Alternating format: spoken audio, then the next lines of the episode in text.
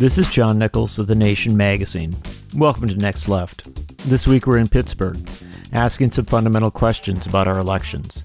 What draws people into politics? What makes them willing to take on the entrenched status quo? What leads them to open up about their own stories of struggle and hardship? How does this openness break down barriers and get voters talking about fundamental issues? We're speaking with Sara Innamorato because she's got a lot of the answers. Sara is a newly elected member of the Pennsylvania legislature as a representative from the 21st State House District. Last year, she took on a senior legislator who was a member of one of the most powerful political dynasties in Pennsylvania. When this 32 year old Democratic Socialist won, she provided a powerful indication of the dramatic changes that are taking place in the politics of Pennsylvania and the whole of the United States.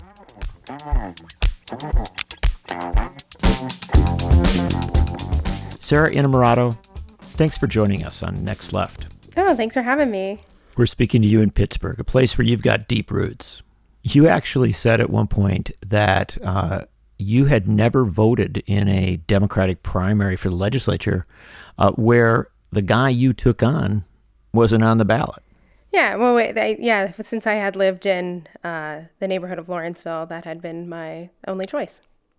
So, what made you decide that you were the right person and that this is the right time to try and upend really the entrenched politics of the place where you grew up? Wow, it's a how much time do you have? Because uh, it's not a linear journey. I think that I'm a very non traditional candidate. I never really saw myself entering the political space. I was, you know, working in the nonprofit sector.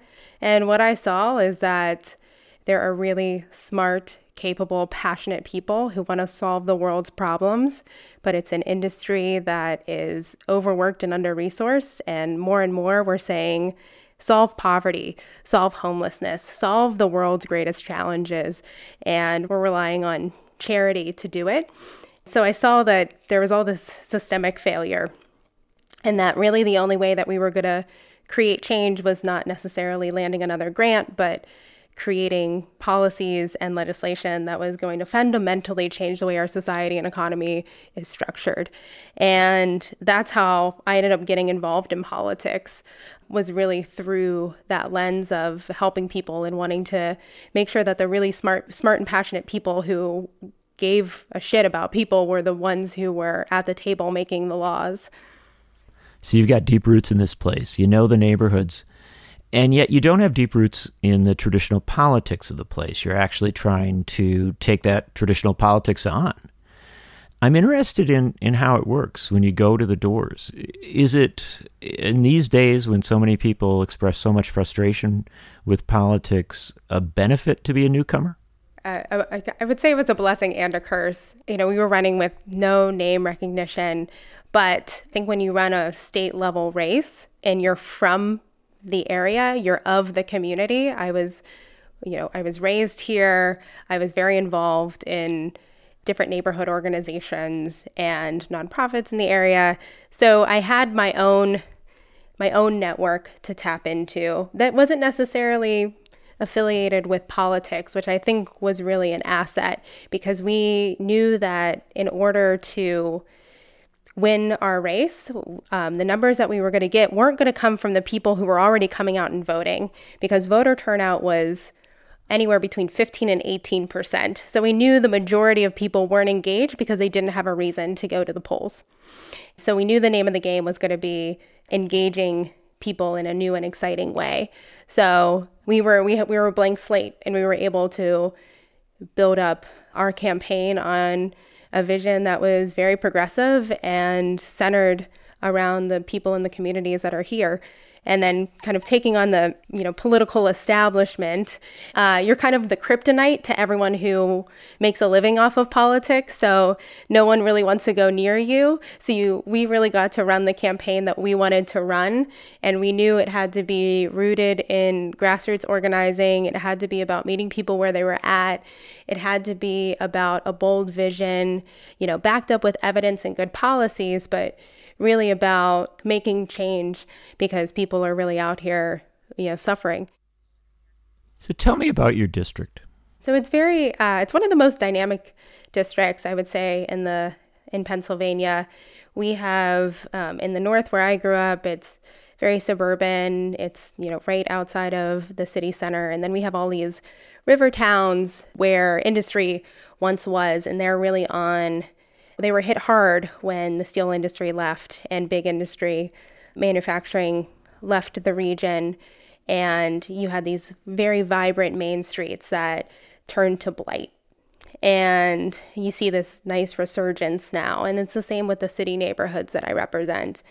And there's a lot of tension that exists between what once was and what it can be. And there's a lot of really exciting investments that are coming into our area. Now, all of these main streets are you know, are becoming thriving corridors. Vacant houses are being remodeled and sold. But along with that, if you're if you don't handle it correctly, if you don't manage the government programs, if you just apply tax incentives and give them away to developers like candy, then you know you're going to cause gentrification you're going to cause displacement and you're going to cause fear and distrust and that's a lot of what we're seeing here now is this tension between old and new you were running in a district that was feeling some stress and was feeling obviously, you know, the impact of change. And I'm wondering if, as a, a young woman, new to politics, when you went and knocked on doors and when you talked to folks who'd been in this district for a long time, was it perhaps because of the change that was going on that they opened up to voting for somebody that was a newcomer uh, because they had a sense that, that what they had been voting for wasn't working? Yeah, um, it's very it's very interesting because I think that you would talk to, you know, you talk to pundits, you talk to the people who get paid a lot of money to do polling and um, analysis of what's going on in politics. Those people rarely go and knock on doors of regular households in southwestern PA, and um, we made it a point to talk to as many people as possible. We knocked tens of thousands of doors, and you know, I think that when you want to stereotype me or like build me out as like a you know a young woman who's progressive and she's a member of Democratic Socialists and she has an asymmetrical haircut that you want to assign me a, a, following, which is like the the new hipsters that moved into the gentrifying neighborhoods. And really when we looked around of who our supporters were it was such a diverse set of people. You know we definitely had people who were young and engaged in politics we had families who had school age kids we had seniors who have lived there their whole lives who you know had seen the change and just wanted someone who was going to fight for them um, i had people who had voted for trump and told me about why they voted for trump and said you know i just want someone who I can connect with and who I know is going to fight for us. That is a really interesting thing the notion of a Trump innamorato voter. Yeah. someone should study that. yeah, someone should study it. In effect, you did, right? You went out and you, you ran this campaign. I'm eh, when somebody tells you that they voted for Donald Trump, and you're at the door, you're you're trying to get their support, or maybe they are already engaged with your campaign and supporting it. How do you engage with that? How do you wrap your head around it and give them respect and yet perhaps have a genuine discomfort. Yeah, and I, I mean, you you said the key word discomfort, right? When you go and you knock on doors and you have difficult conversations, it's not about comfort in the least bit you know, I didn't I didn't lead with asking about who they voted for uh, in the presidential election. I introduced myself. I said, "Hey, I am fighting for health care for every single person. I want to make sure if you work 40 hours a week, you have a job that supports yourself and your family. Um, I want to make sure that you can breathe clean air and drink clean water. What do you care about?" And people said, I care about those things you just talked about. And I felt like in some ways I was accepting confession where people would just volunteer that information. Like they would say, I just I'm I'm I like everything you're saying. Also, I just want to let you know I voted for Trump, but I like immigrants or I don't hate women or you know it was like I voted for Trump and I'm also I also want to distance myself from his hateful rhetoric. And then you really have to step back and be like, well, why did why did people vote for Trump? I absolutely think that he has nationally encouraged white nationalists and other racists to be emboldened. But I also think that there's a lot of people who saw their lives if their family members struggle under the Obama administration and they were ready for a change and they were you know thinking about themselves and their family and I, it's really understanding the reason why and the why the why is because politics have become so disconnected from the people it was designed to protect and serve. To build a movement you need people.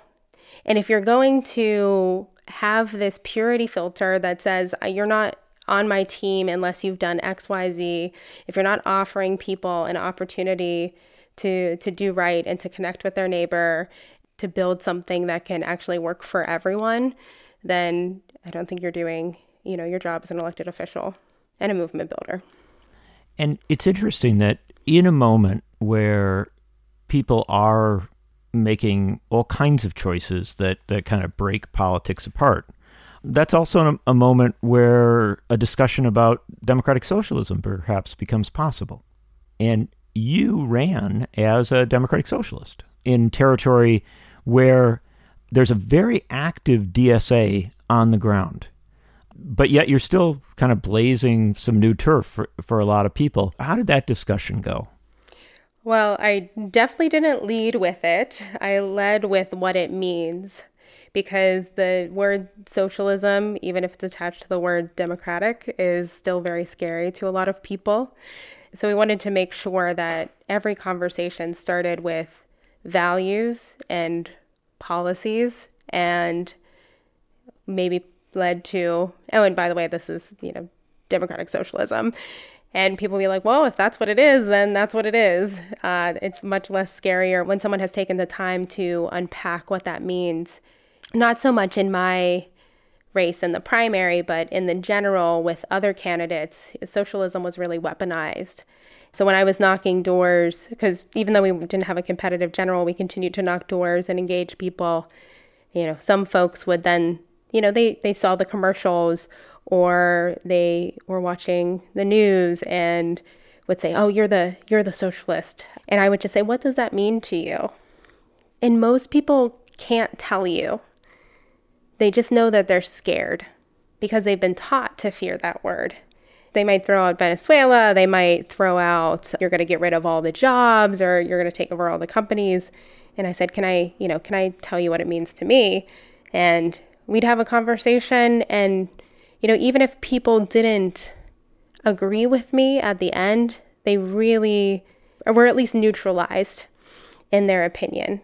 Because at the end of the day, that's the that's I think the faction of the Democratic Party that's offering real solutions that are going to ameliorate the the suffering of people today. We'll be right back after these messages.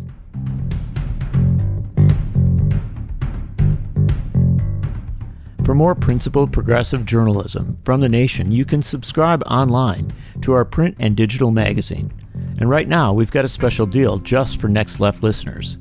You can save over 90% on a digital subscription and get digital access to all of our articles for less than $1.50 a month. Or you can have our print magazine delivered to you for just 60 cents an issue. You can find it at thenation.com slash podcasts subscribe.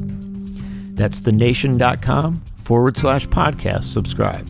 Every time you support the nation, it helps us make this podcast. So if you're enjoying the show, please consider becoming a subscriber.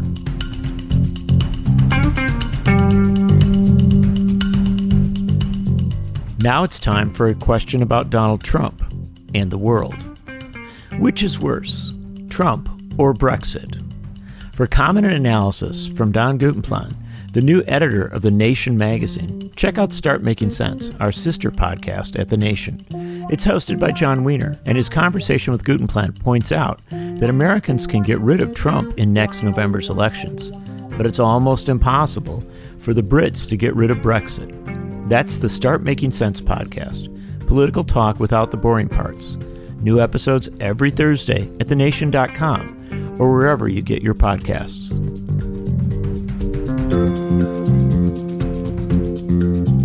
Welcome back to Next Left. I'm speaking with Pennsylvania State Legislator Sara Innamorato. So I'm interested in this that that you're at the doors and you're at community meetings, you're talking to folks. They're talking about voting for Donald Trump for president. You're explaining democratic socialism. And somehow that conversation keeps going. It seems to me that in in your campaign, you found that maybe we're not as divided as some people think, as some of our national media tends to suggest. I think that if you look at us in terms of polling numbers, ooh, we can be, but that's not how human beings work. You really have to get out there and have conversations with people. What I did, if it was delivered in any other manner besides face to face or small group contact, I don't think would have had the same effect, to be honest. You know, I made it a point to to be very vulnerable during my campaign, to really share my personal story and my personal struggle and connect with people on a human issue. And I think that's how you change hearts and minds is you get to sit down, look someone in the eye, recognize their your shared humanity.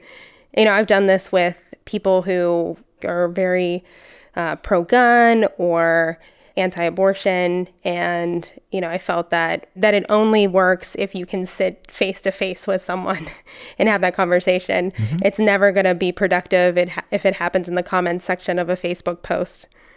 And when you talk about being vulnerable you were very open about your own family story about your own experience. You made a decision to be very open. What led you to do so it is who I am, but it's also supported by data, right? Like 30% of the population trusts government at this point. And when someone doesn't trust you, it's because you haven't earned that trust. And I thought that, well, the fastest way for people to get to see me as a human being and to restore trust in our institution is to be transparent and be vulnerable and not necessarily be refined and buttoned up, but be real. And the realness is messy. And I was from day one talked about my family story and before I before I launched my campaign, I had to I sat with my mom and I talked to my sister and I talked to my family and I said I'm going to be really open about this. And we went through it and because I, I just wanted to make sure that I was also not putting any undue burden on on and stress on them.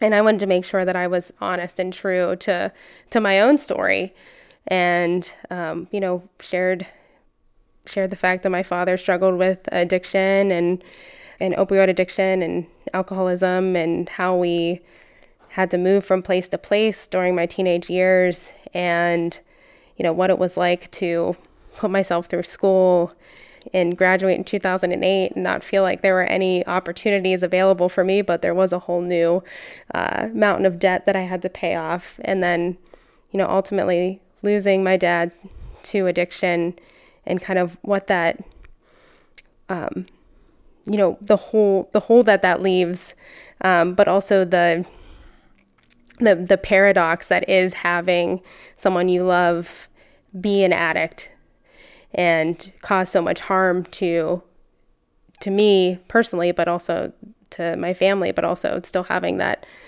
that love. Um, I think it, it does kind of prepare you for, for politics in in that sense. Uh, just kind of morbid mm-hmm. take on it, but well, it's morbid, but but it's honest that that politics is tough and it touches on it touches on a lot of issues, and not many political figures choose to open up in that way. Mm-hmm. And you also opened up about the fact that, in addition to this addiction being a part of your family story, there was also economic instability. And my sense is that we have very few political figures, particularly at the higher levels of politics, who talk about that. Mm-hmm. Yeah, we think that poverty looks a certain way. Um, we think that it is concentrated in black and brown neighborhoods, that it's chronically underinvested neighborhoods, that there's high crime rate. And, and while that is that is true and we need to address that systemic racism that has caused and exacerbated that poverty, um, poverty is woven into pretty much every corner of America, and it looks very different. One of the most earth shattering statistics I ever got was that 60% of Americans have experienced poverty at some point in their life. That is the majority of Americans knowing what it's like to not know where their next meal was coming from, to not fill a prescription because they couldn't afford to pay for it, who worried about losing their home because they couldn't pay their rent or their mortgage one month. And that's unacceptable. And if you haven't experienced that, then it's really hard to legislate it away. And when you framed your own campaign, you talked about a new vision for the Commonwealth and you focused, interestingly enough, on some issues that came out of your experience and out of your engagement rather than from a consultant. Yeah. you put right up front in your ad poverty, asthma rates, and spending more on prisons than on schools. And I don't think those are the three issues that consultants tell candidates to run on, but you somehow figured out that those were issues that connected with people. Yeah, I think what, you know, we talk about the amazing first time candidates who ran and won on very progressive issues. You know, it's myself, it's Elizabeth Fiedler out in Philadelphia, Summer Lee, who's over in the Pittsburgh area as well. We, we tend to focus on the the candidates themselves. Um, but I think one of the most impressive stories of our campaign is that we didn't hire a single consultant. It was all people who maybe had some experience with campaigns, but definitely weren't bred from that industry. They didn't come from the consultancy class. They were people who worked for nonprofits. They were students who studied social work. They were grassroots organizers. And I think that is something that's really special about what we did too. It's not just about who I am and what how we shaped our campaign, but really who was the fuel behind it. Mm-hmm. And it was comprised of regular people who knew the struggles of their neighborhoods and their families. So that's what we use to inform the the messaging that we we went with, but also the priorities that we're um, pursuing now that I'm in elected office. And I don't think many consultants would tell you to focus on asthma. No, no, but uh, asthma rates in some parts of Allegheny County are twice as much as the national average. Mm-hmm. And that's because we have some of the worst air quality. And when you just talk about climate change, it kind of falls on deaf ears, or people are like, listen, I'm worried about how to feed my kids tonight, or I can't get them to childcare, or I might lose my house. Uh, they don't, I don't have time for climate change. But when you say, climate change is caused by pollution, which is causing us to have worse air quality, which causes you to have to take your child to the doctor because they're having another asthma attack and you can't afford your copay or the medicine because prescription prices are going through the roof. You've then connected climate change in a very real way to their life. And we're not necessarily doing our due diligence in the progressive movement to to make these big ideas digestible to working and middle class families and, and illustrate help helping to illustrate what tackling these big issues looks like for them. You had a wonderful line in your campaign in which you asked people, if I, I hope I'm quoting it right here, it was uh, vote for me and I will fight the right fights. And and that's a that's a really powerful statement because the the sense I think that a lot of people have about politics is that they vote for folks and they go off and they kind of move into this other world where they fight about whatever uh, sometimes petty issue that arises in the moment. And that notion that you would go to the legislature and fight the right fights. Again not something that maybe a consultant would tell you to say but a very powerful message to convince people to maybe break with an entrenched incumbent and vote for you. Yeah, I I think that I what uh what's the most frustrating part about now being in elected office is that it is really hard to fight those right fights because you don't set the agenda of what's happening in Harrisburg at the moment. So there's often times where I feel like I'm just defending or trying to stop bad bills from seeing the House floor. And it's really frustrating when you know that people can't afford to pay for their like one in five people in Pennsylvania can't afford to pay for their prescription drugs, but you know, we've named some bridges and we have a new state amphibian. And you know that's kind of held up of like look at this bipartisan support. Look at this bipartisan legislation that we just passed. And you're like people are dying. We need to you know these are not the debates that we should be having. But you know what's been good since I've and myself and actually most of our freshman class who's gone up to Harrisburg have come from a very different place politically and ask a lot of questions. And I view that as my greatest asset right now is that when lobbyists come to my door, when we're in committee meetings, I'm just asking questions that I feel like this is what people in my neighborhood would ask if they were presented with this information in this way. And it's really getting a lot of people to to think about why they're doing what they're doing to expose potentially kind of insidious intentions with certain bills. So even if you can't set the policy agenda, that doesn't mean that you can't create change in the culture that's in the state house. You may you may break up the whole lobbying business with this. It's, called a moral conscience to lobbyists. Someone today, a friend who is friends with a lobbyist, said that they texted him and said, "Oh, I'm nervous that Sara's in on this committee hearing today because she always asks my clients really hard questions. So I always make sure I doubly prepare them whenever they go into a meeting with her." and I was like, "That's a good reputation to have." That's a fantastic reputation to the, have. That's the kind of reputation I want. well, it, you're you're doing it right, even if even if it is frustrating, because obviously, if they have to prepare for you, they they might even learn something along the way. Mm-hmm. You made a breakthrough, uh, defeating an entrenched incumbent that was noted uh, not just in Pennsylvania but around the country, partially because you're a democratic socialist, but also partially because uh, you and some other folks did have these breakthrough wins do you see this as something that's going to keep on going? I mean, it's only going to continue if we continue to build power for working people and the people who have been marginalized and left out of politics for arguably generations or their entirety of the history in America.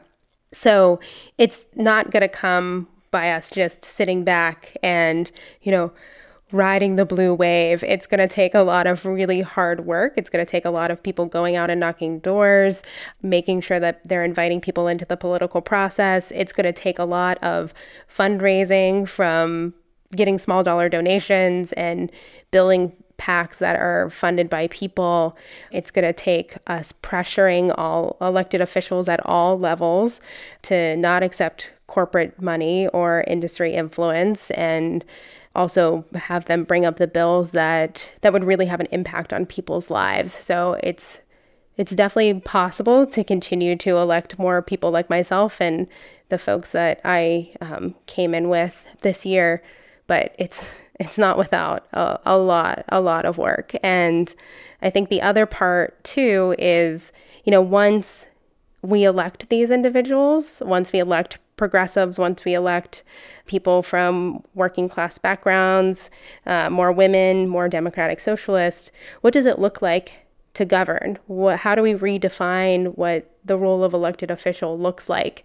You know, I've been connecting with other state representatives who are democratic socialist members, and but also just other, you know, progressives throughout the US and just like how do we start to share ideas and say, here's how I moved something, or here's model legislation, or what do you think about this? Or maybe your state house has more resources so they can do the research that needs to be done and that can be shared. Um, so there's really this idea of collaboration and continual power building to really push an agenda that's making sure that we're creating an economy where everyone can live a life of dignity. Well, the uh, the corporations have the American Legislative Exchange Council, ALEC. So it, yeah. maybe you're maybe you're going to create the alternative to that. That's the that's the plan. it's a good plan. Hey, what's your favorite political song? Oh my gosh, um, that's a good question. I mean, I listened to Sam Cooke, "A Change Gonna Come." Um, we listened to I don't know, a lot of Beyonce, something that would like kind of pump us up. Beyonce's Beyonce comes up surprisingly often, or maybe I not mean, surprisingly of often. um, you need that. You need that kind of energy, and need to feel invincible sometimes. And uh, I think Beyonce is a soundtrack that does that. Thank you so much for joining us. You've been terrific. Thank you so much for having me. I appreciate it.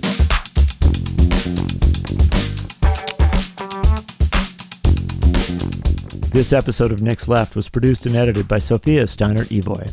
Our executive producers are Frank Reynolds, Erin O'Mara, and Katrina vanden Heuvel. Our theme music is Deli Run by Ava Luna, who you can check out at avalunagroup.com. Our logo was designed by Sinead Chung. Recording help this week came from Avery Keatley. If you're enjoying the show, please let us know by rating and reviewing us on iTunes and subscribing anywhere you get your podcasts.